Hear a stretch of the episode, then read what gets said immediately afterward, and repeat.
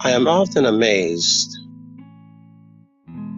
at the characterization of my fellow African Americans in the United States and all of the big cities. Often amazed.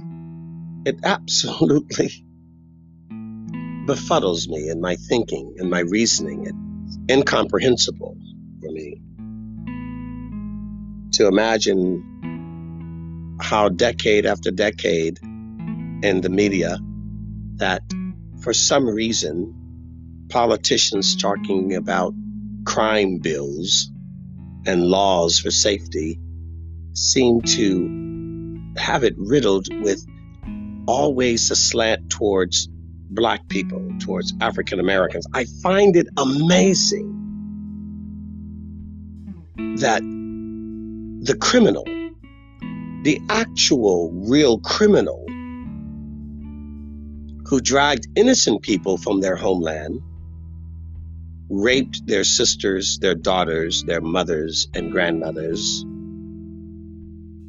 abused, misused, and treated with the worst of barbarianism that even is not done in the animal kingdom to fellow animals, to fellow humans.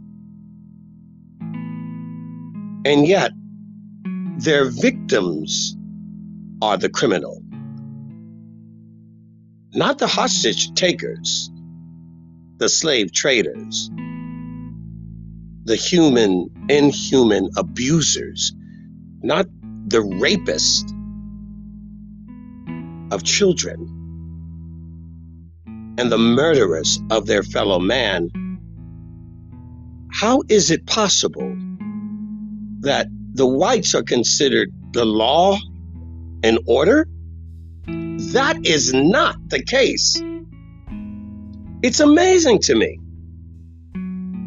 that the children of the innocent have been branded and characterized as the criminal, while the criminals have been lauded, applauded, and heralded as lily white angels, law and order, the civilians.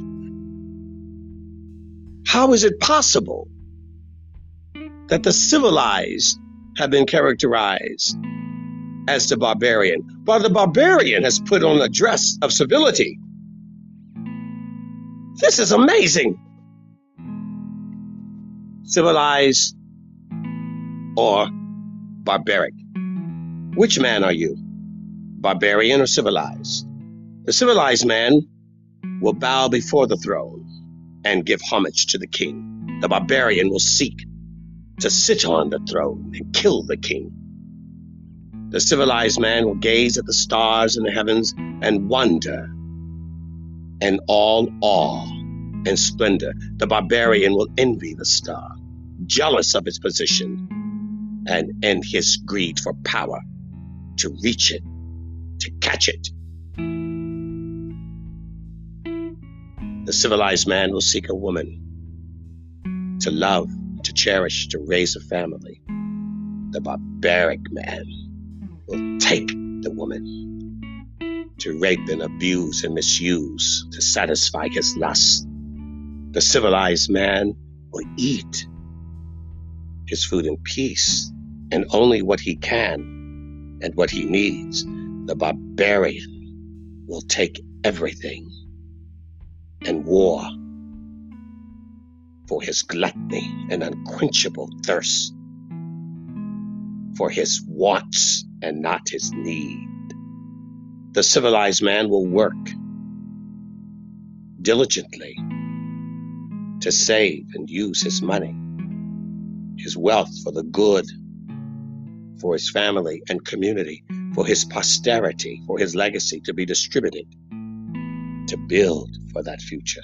The barbarian will seek to lord over his work and take from everyone and everything he can by bribe, by brute force, to monopolize. steal, to kill, and to hoard for himself. The civilized man recognizes what knowledge is and how much more he needs to know and will not know. And yet, he will seek in his quest to know more, to follow with humility. The barbarian recognizes nothing and seeks to assume everything and presume what he knows and act on his arrogance. The civilized man will have pity and sympathy, empathy and compassion, mercy and grace, even upon his enemy, even upon the barbarian. While the barbarian, wild, untamed beast, will show no mercy, no grace, is impervious, is a sociopath to the feelings of others. He is narcissistic in the worst sense of the word. And he will not be satisfied until the civilized man has no access and does not exist. For the barbarian is a murderer, not his brother's keeper, his brother's thief. So I ask you, which are you, civilized or barbarian? The civilized man will inherit the riches of heaven and earth, in light and in love. The barbarian will inherit his own misery and death and hell and hate and in darkness.